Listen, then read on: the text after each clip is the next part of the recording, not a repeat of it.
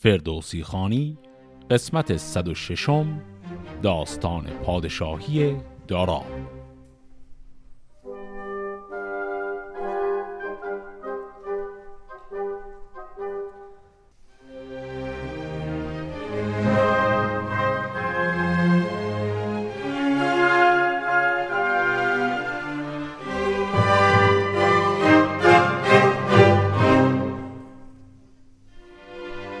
قسمت قبل اونجا به پایان رسید که داراب تبدیل به یکی از پهلوانان مهم لشکر رشنواد شد به واسطه جسارت و شجاعتی که از خودش نشون داده بود در جنگ با رومیان.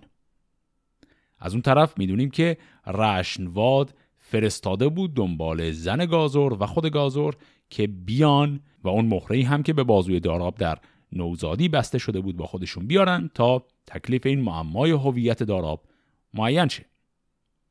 حالا ادامه داستان.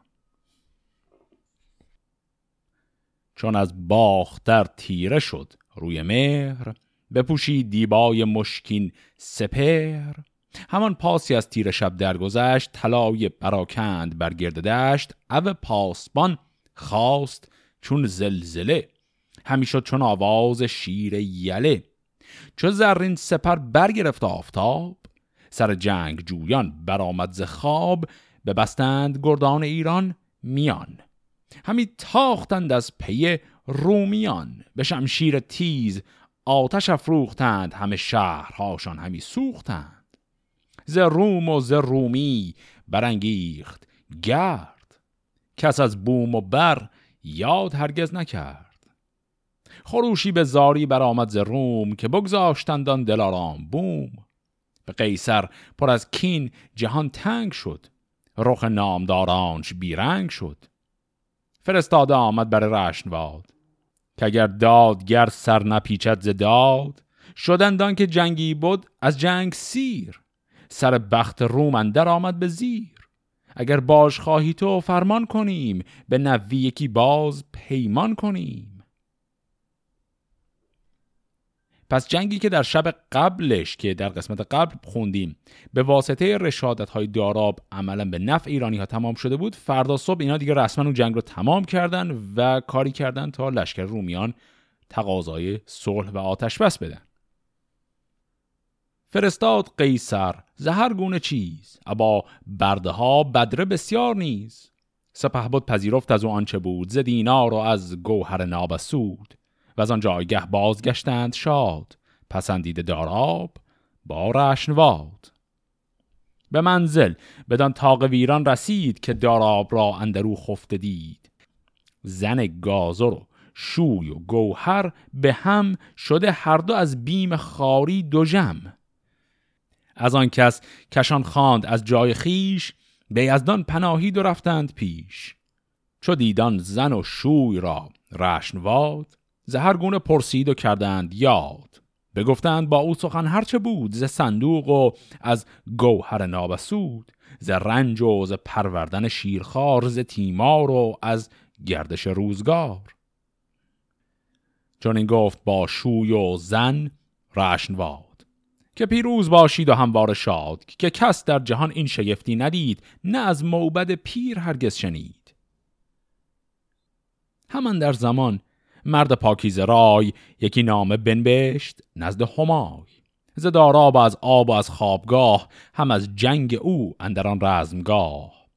و از آن کوب دست پندر آورد پای هم از باد تاق اندر آمد ز جای و از آواز کامد مرو را به گوش ز تنگی دل رشنواد از خروش ز گازر سخن هرچه بشنید نیز ز صندوق و از کودک خرد و چیز. به نامندرون سر به سر کرد یاد. نوندی برافکند بر سان باد همان سرخ گوهر بدو داد و گفت که با باد باید که گردی تو جفت. پس وقتی از این جنگ پیروز برگشتن و همه چیز به خوبی و خوشی رفته جلو توی مسیر که برمیگشتن از کنار این تاق خرابه که رد شدن. دیدن که بله طبق دستوری که رشمات قبلا داده زن گازور و خود گازور با اون مهره همه اومدن و مهیا هستن. صحبت هایی کردن کل اون داستان کودکی داراب رو تعریف کردن و رشنواد نامه ای نوشت. کل اون ماجراها رو گفت. بعد ماجرای این تاق و خراب شدن و اون جریان ها رو هم نوشت و زمیمه این نامه اون مهره گرانبهایی که بر بازوی داراب نوزاد بسته بودن رو هم گذاشت و همه اینا رو فرستاد به پیش دربار همای تا ببینن تکلیف چیه.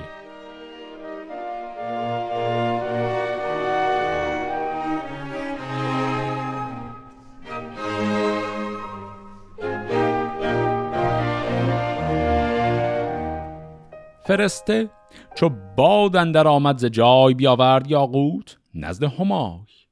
به شاه جهاندار نامه بداد شنیده بگفت از لب رشنواد چون آن نامه برخاند و گوهر بدید سرش کش ز مژگان به رخ برچکید. بدانست کان روز که آمد به دشت بفرمود تا پیش لشکر گذشت. بدید آن جوانی که بود فرمند به رخ چون بهار و به بالا بلند. نبوده است جز پاک فرزند اوی. گران مای شاخ برومند اوی. پس اینجاست که همای می‌فهمه اون جوانی که در لشکر دیده بوده اون واقعا پسرش بوده. فرستاده را گفت گریان همای که آمد جهان را یکی کت خدای. نبودی چه از اندیشه مغزم توهی پر اندیشه بودم ز شاهنشهی. ز دادار گیهان دلم پر حراس کجا گشته بودم از او ناسپاس. و آن نیز کان بیگنه را که یافت؟ کسی یافت گر سوی دریا شتافت. گه یزدان پسر داد و نشناختم به داب فراد اندر انداختم. به بازوش بربستم این هم گوهر پسر خار شد چون بمردش پدر. کنون ایزد او را به من باز داد به پیروز نام و پی رشنواد پس می‌بینیم که همای در پاسخ کل اون ماجرایی که طبعا تا الان مخفی بوده رو افشا می‌کنه و همه می‌فهمن که همای پسری داشته و اون پسری که گفته بود در نوزادی مرده نمرده بوده بلکه به آب انداخته بوده. ز دینار گنجی فرو ریختند می و مشک و گوهر برآمیختند. ببخشید بر هر که بودش نیاز. دگر هفته گنج درم کرد باز. به جایی که دانست کاتش کده است و گرزند و استا و جشن صده است. ببخشید گنجی بر این گونه نیست به هر کشوری برپراگند چیز. به روز دهم بامداد پگاه. سپهباد بیامد به نزدیک شاه. بزرگان و دارا با او به هم. کسی را نگفتند از بیش و کم. ز درگاه پرده فروهشت شاه به یک هفته کس را ندادند راه. جهاندار زرین یکی تخت کرد دو کرسیز پیروزه و لاژورد یکی تاج پرگوهر شاهوار دو یاره یکی توق گوهرنگار یکی جامعه خسروانی به زر در او بافته چند گونه گوهر. نشسته ستاره شمر پیش شاه از اختر همی کرد. روزی نگاه به شهریور بهمن از داد جهاندار داراب را بار داد. پس اینجا دیدیم که وقتی همای به گناه گذشته خودش در قبال پسرش اعتراف می‌کنه و قضایا تمام میشه برای جبران این گناهش مقدار بسیار زیادی جواهرات و پول خرج کارهای مذهبی و نیکو می‌کنه و بعد هم که رشنواد میاد به درگاه مدتی با رشنواد اینا حرف می‌زنن و بارگاه رو هم میبندن یعنی برای عموم کاخ رو باز نمی‌کنن تا کسی نیاد بار نمی‌بینه از هیچ کس و الان آماده می‌خوان بشن تا از داراب پذیرایی کنن. این کلمه شهریور بهمن از بامداد هم ما قبلا چند بار دیدیم تقویم زرتشتی چجوری کار می‌کنه. تقویم زرتشتی برای هر روزی از ماه نام داره. این شهریور اینجا به ارجاعش به ماه شهریور نیست. به روز شهریور از ماه بهمن ارجاع می‌کنه که میشه روز چهارم از ماه بهمن. یکی جام پر سرخ یاقوت کرد یکی دیگری پرز یاقوت زرد. چون آمد به نزدیک ایوان فراز همای آمد از دور و بردش نماز. برافشاند آن گوهر شاهوار فرو ریخت از دیده خون بر کنار. مرو را گرفتش در آغوش تنگ. ببوسید و بسترد رویش به چنگ. بیاورد و بر تخت زرین نشاند دو چشمش ز دیدار او خیره ماند. چو داراب بر تخت زرین نشست همای آمد و تاج شاهی به دست ببوسید و بر تارک او نهاد. جهان را به دیهیم او مژده داد. چون از تاج دارا فروزش گرفت همای اندران کار پوزش گرفت. به داراب گفت آن چندر گذشت چنان دان که بر ما همه باد گشت جوانی و گنج آمد و رای زن پدر مرده و شاه بیرای زن اگر بد کند زومگیران به دست که جز تخت هرگز مبادت نشست.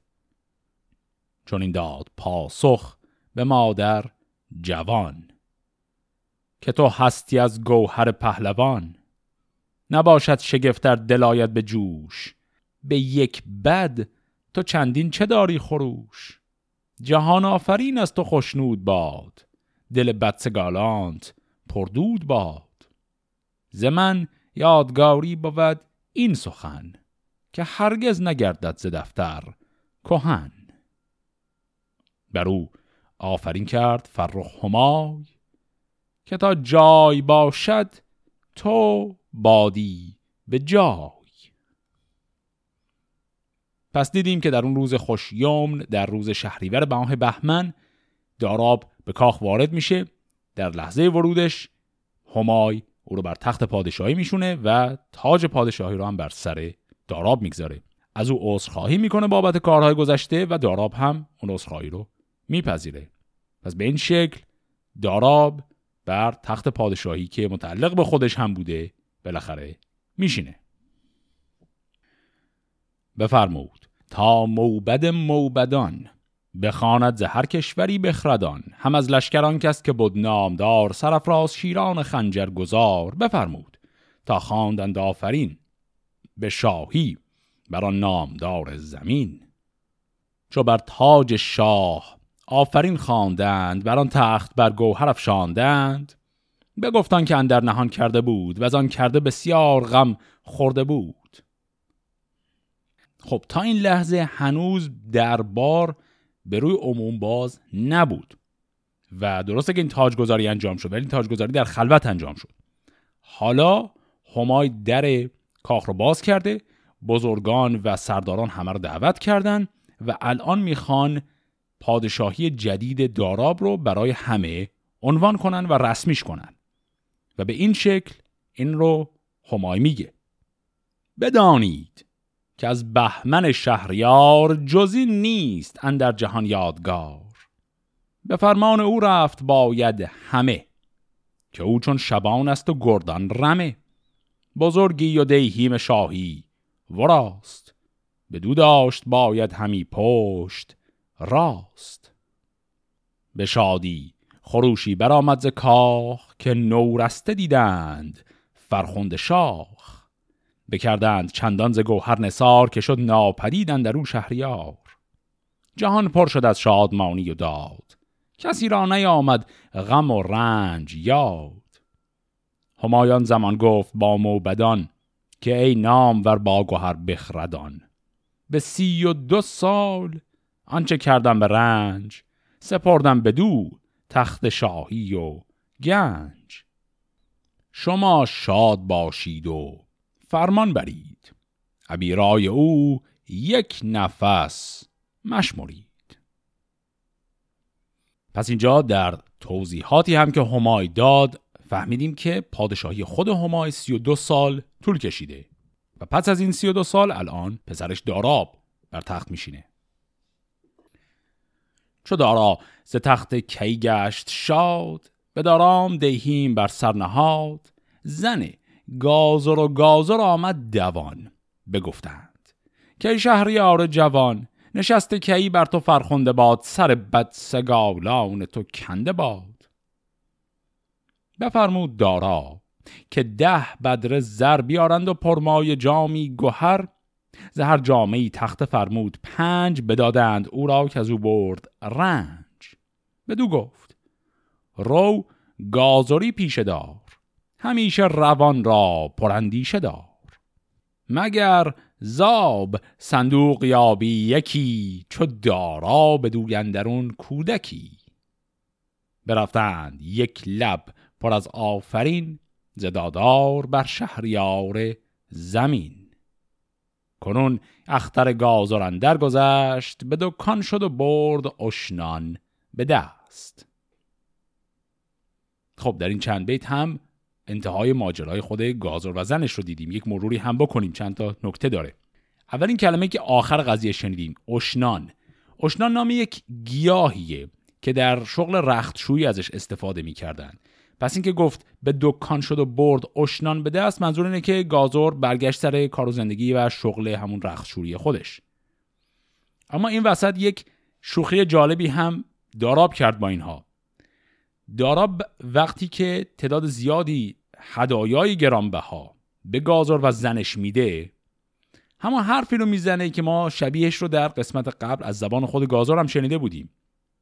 و اون همین که درسته که این پولا گیرت اومده اما تو همون آدم با همون پیشه هستی که بودی و برگرد سراغ پیشه گازوری خودت و این کار که درست سطحش پایینه اما کار شرافتمندانه ای هست همین رو ادامه بده. و داراب اینو با حالت شوخی هم گفت. گفت برگرد برو سر همون پیشه گازوری و شاید شانس بیاری چه دیدی شاید فردا دوباره یک صندوق که توش یک بچه هست دوباره گیرت بیاد.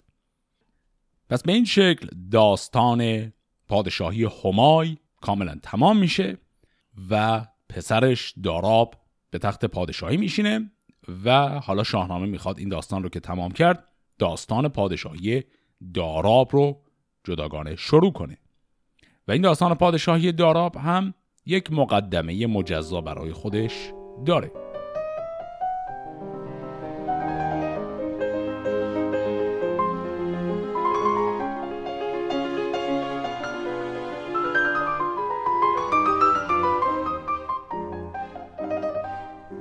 کنون آفرین جهان آفرین بخوانیم بر شهریار زمین. ابوالقاسم آن شاه خورشید چهر بیاراست گیتی به داد و به مهر.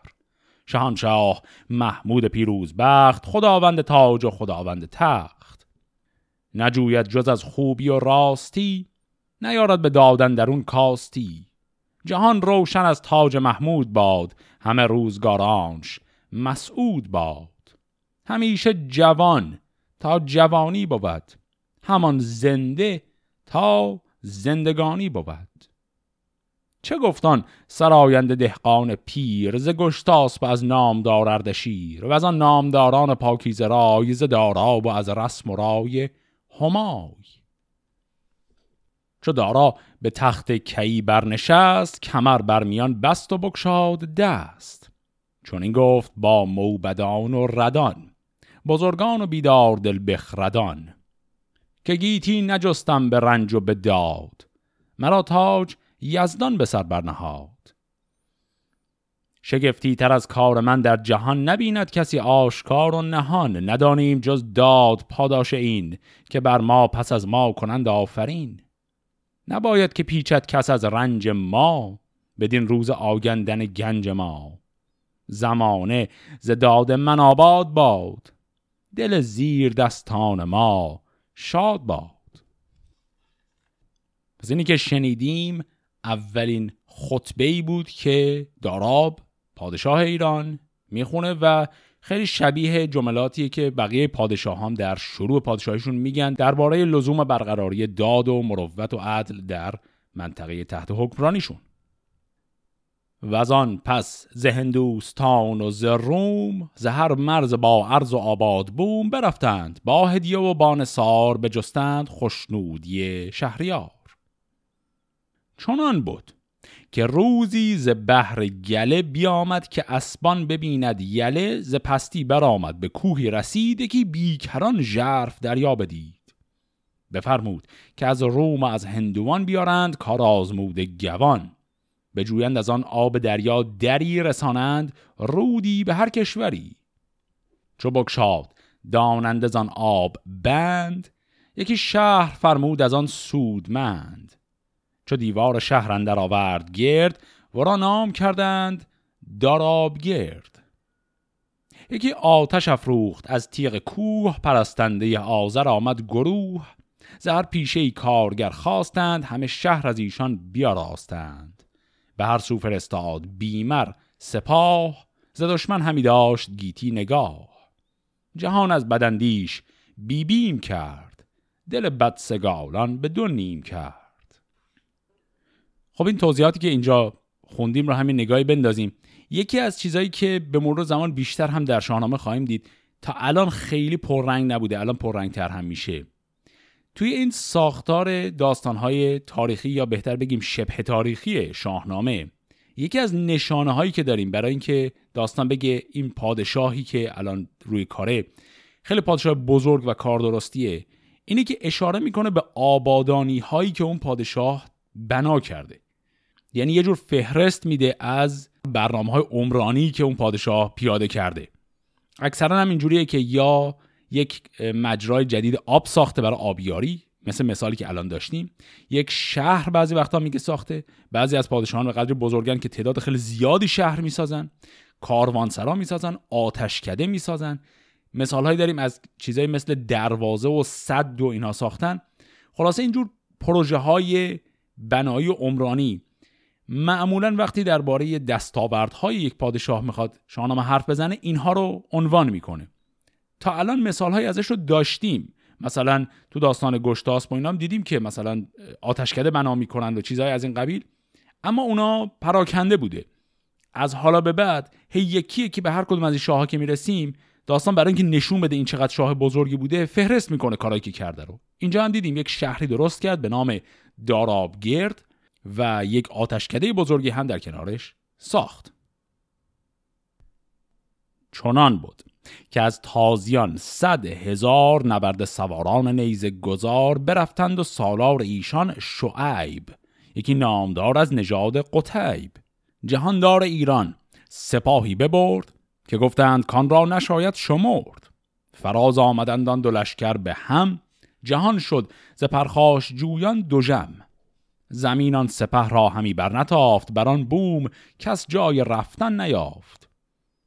ز باران زوپین و باران تیر زمین شد ز خون چون یکی آبگیر. خروشی برآمد ز هر پهلوی تلی کشته دیدند بر هر سوی. سه روز و سه شب زین نشان جنگ بود زمانه بر آن جنگیان تنگ بود. چهارم عرب روی برگاشتند به شب دشت پیکار بگذاشتند. شعیب اندران رزمگه کشته شد. عرب را همه روز برگشته شد. بسی اسب تازی به زین خدنگ هم از نیزه و تیغ و خفتان جنگ از آن رفتگان ماند آنجا به جای. به نزد جهاندار پور همای. ببخشی چیزی که بود بر سپاه از اسب و ز رمح و تیغ و کلاه. ز لشکر یکی مرزبان برگزید که گفتار ایشان بداند شنید. فرستاد تا باش خواهد ز دشت از این سال و آن سال کندر گذشت. پس بلا فاصله بعد از شرح داستانهای سازندگی و فعالیت عمرانی داراب میریم سراغ شرح یک جنگ مهمیش. ولی شرح اون جنگ مهم هم همونطور که دیدیم خیلی سریع سرتاش هم اومد. یک گروهی از اعراب به رهبری فردی به نام شعیب از نژاد قتیب از قبیله قتیب حمله کرده بودند لشکر ایران میره اینها رو نابود می‌کنه و تاراج و غارت هم می‌کنه. در یک بیت هم آخرش گفت که یک مرزبانی رو انتخاب می‌کنن که زبان عربی بلد باشه. گفت که ز لشکر یکی مرزبان برگزید که گفتار ایشان بداند شنید که بتونه به زبان اینا حرف بزنه و این مرزبان هم مسئول باج و خراج از حالا به بعد بر این منطقه خواهد شد. به عبارتی اون منطقه رو تصرف کرد و باج و خراج هم ازشون داره می‌گیره. پس اینجا هم ذکر یکی از لشکرکشی های داراب رو شنیدیم. حالا یه لشکرکشی دیگری هم جلوتر می‌خوایم بشنویم اما این لشکرکشی دوم برخلاف مورد اول که صرفا ذکر شد و خیلی تاثیر زیادی هم در داستان نداره این دومیه تاثیر مهمتری در داستان برای ما خواهد داشت.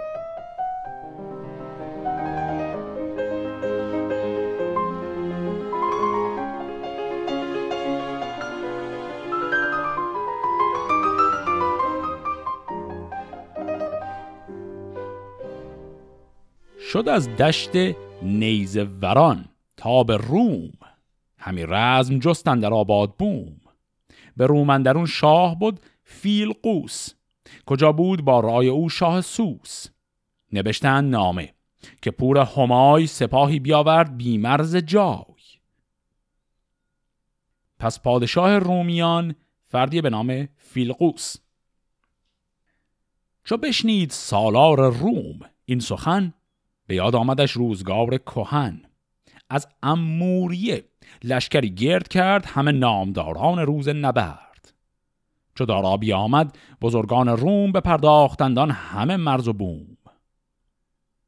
اینجا اسم یک شهری رو هم شنیدیم. شهر اموریه که در زبان لاتین می‌نویسنش اموریوم این شهر در منطقه آناتولی که در همون ترکیه امروزی هست میشه. از اموریه. قوس و سران برفتند و گردان جنگاوران. دو رزم گران کرده شد در سه روز. چهارم چو بفروخت گیتی فروز گریزان بشد قوس و سپاه. یکی را نبود ترگ و رومی کلاه. زن و کودکانشان ببردند اسیر. بکشتند چندی به شمشیر و تیر. چون از پیش دارا به شهر آمدند از آن رفته لشکر دو بهر آمدند. دگر بیشتر کشته و خسته بود. پس پشتشان نیزه پیوسته بود. به اموری اندر حساری شدند و از ایشان بسی زینهاری شدند. فرستاده آمد از فیلقوس خردمند و بیدار با نعم و بوس ابا برده و بدره و بانسار دو صندوق پرگوهر شاهوار. پس لشکر اموریه لشکر فیلقوس شکست می‌خوره و این شهر اموریه رو هم اینها محاصره می‌کنن لشکر ایران و فیلقوس هم الان یک نفر رو می‌خواد بفرسته با پیام صلح و اعلام شکست. یک اصطلاحی هم اینجا دیدیم نعم بوس. این کلمه بوس هم در حقیقت یک کلمه عربی بوس هست و نعم بوس یعنی نرمی و نیکویی. خب پس این فرستاده فیلقوس می‌خواد بره و این پیغام رو بده. چون این بود پیغام که از یک خدای بخواهم که او باشدم رهنمای که فرجام این رزم بزم آوریم. مبادا که دل سوی رزم آوریم. همه راستی باید و مردمی ز کجی و از آز خیزت کمی. چو اموریه کان نشست من است تو آیی و سازی که گیری به دست دل من به جو شاید از ناموننگ به هنگام بزمنده آریم جنگ. تو آن کن که از شهریاران سزاست. پدر شاه بود و پسر پادشاست. پس پیغام فیلقوس پیغام عجیبی بود. در این حال که پیغام صلح داد اما گفت که تو بدون سلاح پاشو بیا اینجا و در یک مهمانی من می‌خوام میزبان تو باشم. حالا دارا به کمی شک می‌کنه. چو بشنید آزادگان را بخواند همه داستان پیش ایشان براند. چه بینید؟ گفت اندر این گفتگوی. بجوید همی فیلقوس آبروی. همه مهتران خواندند آفرین. که ای شاه بینا دل پاک دین. شهنشاه بر مهتران مهتر است. زکار آن گزیند کجا در خور است. یکی دختری دارد این نامدار به بالای سرو و به رخ چون بهار. بوتارای چون او نبیند به چین میان بوتان چون درخشان نگین. اگر شاه بیند پسند آیدش به پالیز سرو بلند آیدش. پس وقتی که پیغام فیلقوس رو داراب میگه به درباریان خودش میگه ببینیم چه کار کنیم اینا میگن خب فیلقوس دنبال اینه که یک راه آشتی و صلحی بین این دو کشور بپا کنه. و فیلقوس یک دختر زیبایی داره. تو درخواست کن خواستگاری کن از این دختر. فیلقوس این دختر رو به تو میده. به واسطه این ازدواج اون صلحی که فیلقوس می‌خواد برقرار میشه. فرستاده روم را خاند شاه بگفتن چه بشنید از آن نیک خواه بدو گفت رو پیچ قیصر بگوی. که اگر جست خواهی همی آبروی پس پرده تو یکی دختر است که بر تارک بانوان افسر است. نگاری که ناهید خانی ورا بر رنگ زرین نشانی ورا. به من ده و بفرست با باج روم چه خواهی که بیرنج مانی به بوم. فرستاده بشنید و آمد چو باد به قیصر بران گفت ها کرد یاد. بدان شاد شد فیل قوس و سپاه که داماد باشد مرو را چو شاه. سخن رفت هر گونه از باج و صاف ز چیزی که دارد پی روم تاف. بران برنهادند سالی که شاه ستاند ز قیصر که دارد سپاه ز زر خایه ریخته صد هزار. ابا هر یکی گوهری شاهوار چهل کرده مسقال هر خایه ای همان نیز گوهر گران مایه ای خب اینجا یک جزئیات مهمی گفته شد. پس یک شروطی الان داراب داره می‌گذاره برای فیلقوس که این پیغام صلح رو بپذیره. یکیش این بود که تو یک دختری داری به نام ناهید این دختر رو به عقد من در بیار. دوم اینکه یک باج و خراج ما می‌خوایم برای شما تعیین کنیم. این باج و خراج هم اینجوری حساب کردن که گفتن از طلا شمش هایی که شبیه تخم مرغ مانند هستند رو درست کنید روی هر کدوم از شمش ها هم یک گوهری بذارید وزن هر کدوم از این شمش های تخم مرغ مانند هم باید چهل مسقال باشه. و اینا هر سال صد هزار تا تخم مرغ طلایی چهل مسقالی باید به ما بدید برای مالیات. ببخشید بر مرز بانان روم هر آن کس که بودند از آباد بوم. و از آن پس همه فیل سوفان شهر کسی را که بودند در آن شهر بهر بفرمود تا راه را ساختند زهر کار دلها بپرداختند برفتند با دختر شهریار. گران مایگان هر یکی با نسار یکی مهد زرین بیاراستند پرستنده تاجور خواستند. ده اشتر همه بار دیبای روم همه پیکر از گوهر و زر بوم. شتروار سیصد ز گستردنی ز چیزی که بود راه را بردنی. دلارای رومی به مهدن درون سکوبا و راهب و رهنمون. کلمه سکوبا هم قبلا داشتیم در داستان گشتاس به معنای همون اسقفه. پس الان رومی ها اون پیشنهاد رو پذیرفتن دارن دختر قیصر رو مشایعت می‌کنن که بیاد به سمت داراب.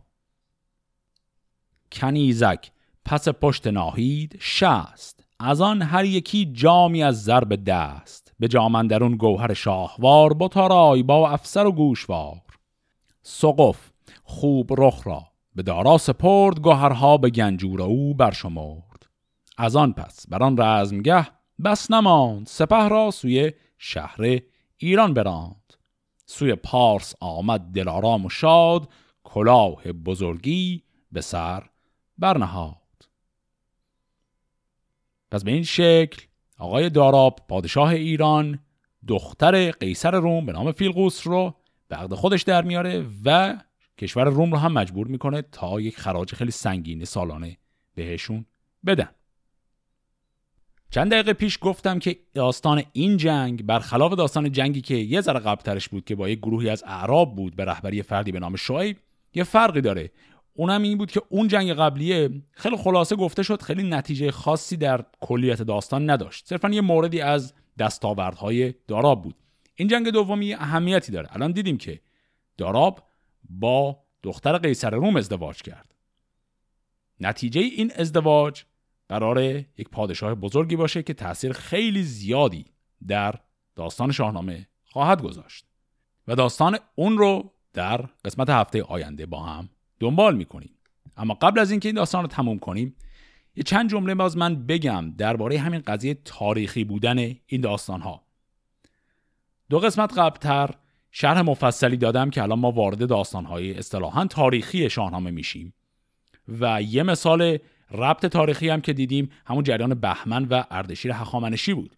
و خب سالی که ممکنه بیش بیاد برای خیلی ها اینه که خب یعنی از حالا به بعد همه این شخصیت ها باید مثال تاریخی داشته باشن دیگه. پس همای آیا یک پادشاه واقعی بوده؟ و این شخصیت های فیلقوس و این صحبت ها شعیب و این شخصیت ها رشنواد و این اسامی که شنیدیم اینا همه الان اینا دیگه واقعی هن تاریخی هن. جواب اینه که نه چندان نه کاملا. ما به شخصیت های پادشاه های ساسانی که برسیم دیگه تطبیق با تاریخ واقعی خیلی بیشتر میشه الان ما توی یک فاز مابین هستیم. یعنی از داستان پهلوانی اومدیم بیرون. داستان ها هنوز صد درصد تاریخی نشدن. یعنی انتباق با تاریخ واقعی ندارن. یه چیزی اون وسط ها هستیم. به همین دلیل یک تعدادی از اتفاقایی که اینجا داره میفته یه بویی از تاریخ بردن. اما اینکه بگردیم و یه آدم به نام همای بین پادشاهان مثلا هخامنشی پیدا کنیم اونجوری نیست.